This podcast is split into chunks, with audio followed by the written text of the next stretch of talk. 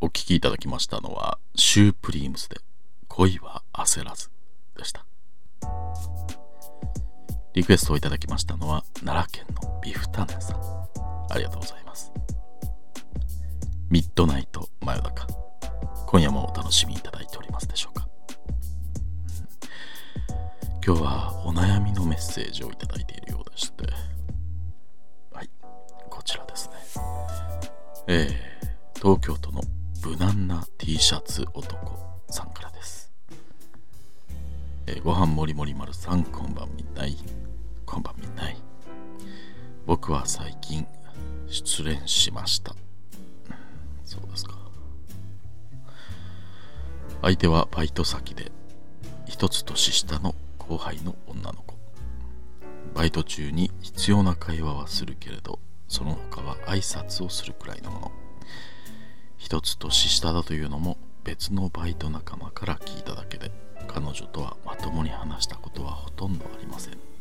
完全な片思いでした。彼女に会ってからバイトに行くのが楽しみでした。バイトに行くだけなのに服装に悩んだり、髪型もいろいろ変えてみたりと、少しでも彼女にいい印象を持ってもらいたいと努力していましたと。バイト先は他のメンバーもいるので、いつも他に誰かがいるという状態で、なかなか二人きりになる時間もなくて、全然声をかけたりできないまま、気づいたら1年くらい経ってしまっていましたと。先週のことです。その日は彼女と2時間くらいシフトが重なるので、彼女の顔を見られると楽しみにバイトに行ったんです。その日彼女はバイトに来ませんでした。その日というよりもそれ以降ずっと、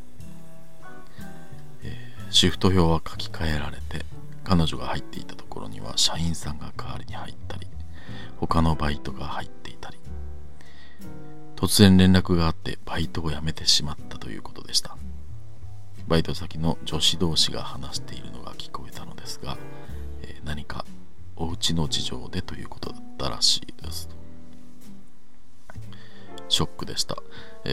いつもバイト先で会えると思っていたので、彼女がバイトを辞めてしまうなんてことを考えてもいませんでした。ほとんど話もできないまま、さようならも言えないまま、気づいたらいなくなっているなんて。そのうち話しかけてみようと思っていたのに、タイミングを見計らって、いつかこの思いを伝えられたらと思っていたのに。せめて告白して彼女に振られたとかならまだすっきりしたと思います。ところが僕はただ一人でいろいろと考えていただけで、そうしているうちに彼女はいなくなってしまった。もうどうしようもない失恋です。僕は今呆然として、どうすればいいのか、何を考えればいいのかもわからない状態で毎日を過ごしています。自分が何か行動してダメだったわけでもなく、後悔といっても何もしていないわけで、何かに八つ当たりするというわけにもいきません。このやり場のない感情を僕はどうしたらいいんでしょう。その後、バイト先のある男が彼女が突然いなくなった理由を面白おかしく勝手に話していました。何の根拠もない下品な想像で彼女の名誉を損なうようなことを言って笑っていたんです。僕はその男を殴ってしまいました。怒りのあまり。これはやり場のある感情でした。ものすごくやり場ありました。ものすごくやり場ありました。すごくわかりやすい怒りという感情ですし、その怒りの発生源もそこにいるその男だと分かっていたので、ものすごくやり場のありかがわかりやすい感情でした。僕はその一件が原因でバイトを辞めました。言い訳をするつもりも理由を言うつもりもありませんでした。そんなことを言えばさらに彼女は傷ついてしまうからです。彼女を悲しませたくない。こういう形で発生する悲しみという比較的原因もわかりやすい、やり場のある感情ではあったとしても、悲しみは悲しみです。やり場があったとしても彼女を悲しませたくない。実際に彼女が知るかどうかは問題ではありません。知れば悲しむようなことをしたくなかったんです。だから僕に後悔はなかったのですが、他のバイト仲間や社員の皆さんには申し訳ないと思っています。怒りを抑えられなかった自分が恥ずかしいとも思います。この2つもかなりやり場がある感情でした。申し訳ないという気持ちで、バイトの仲間と社員の皆さんに謝りました。自分を恥じるという感情については、謝る際に自分の怒りを抑えられず、こんなことになってしまったということを素直に伝えました。どちらもとてもやり場のある感情だったので、すぐそのやり場へ持っていく行動ができたと思います。やり場がある感情で良かったです。そして後にはやり場のない感情だけが残りました。こんな取り留めのない文章を送ってすみません。何か回答を求めるというよりも、ごはもりさんに聞いてもらいたいと吐き出すように送ってしまいましたということです。そうですか。失恋、そうですね。どうすればいいかわからないですかね。そうですね。どうしてもそういう気持ちになるときありますよね。どうすればいいのか、実はね、僕にも正直わかりません。僕もそんなに経験豊富な方ではないですし、経験豊富な人だって失恋したときには多かれ少なかれ同じようなことになっちゃうんじゃないかな。どう考えるべきだとかそんなことは思わずに、ただそれが自分の中で受け入れられるのを待つしかないのかな、そう思います。あまりいいこと言えなくて申し訳ないですね。無難な T シャツ男さんも何か回答が欲しいというわけじゃないと書かれていますしね。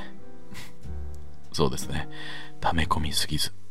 吐き出したければ僕に吐き出していただければ、ミッドナイト真夜中は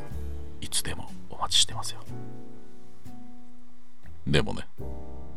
無難な T シャツ男さん、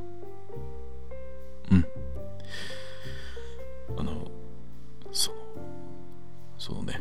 やり場のない感情っていうのね、いや、やり場のある感情の方ですかね。いや、両方かもしれないですが、なんかこういう使い方でしたっけ？なんか読んでたらね、ちょっと意味があやふやにちょっとなってきてしまいまして、いや、すみません。ただ、やり場のある感情っていうのをあまりちょっと聞いたことがなくてね、いや、すいません。ものすごくやり場のあるとかね、とてもやり場のある感情とかね、かなりやり場のあるとかも書いてらっしゃいまして、ちょっとそれでなのかな、ちょっと途中から意味わかんなくなっちゃってすいません。すいません。全体としてね、どういうことが言いたいのかとか、無難な T シャツ男さんが今途方に暮れている感じとかね、そういうことはわかるんですけどね、なんかやり場になんか抽象的な表現を、言い方をね、なんかこう結構具体的に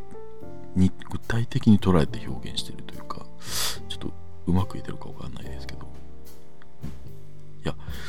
わかるんですけどね、なんかそのかなりやり場ある方の感情をいろいろね処理してやり場に持っていくですか。なんかこの辺はね、ちょっと正直イメージがちょっとしづらいんですけども、やり場あるものを処理するというのが、ね、ちょっとイメージしづらいんですけどね。でもそれでその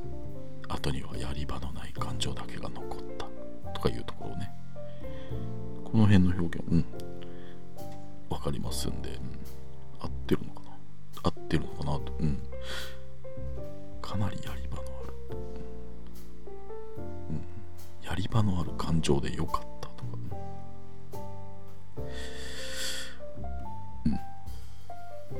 いえ、すみません、そうですね、無難な T シャツ男さんのね、そういうやりきれない感じというのは十分に伝わってきてます、なんかね、すいません、僕がつべこべ言うことじゃなかったかもしれませんね。なんか、はい、そうですね、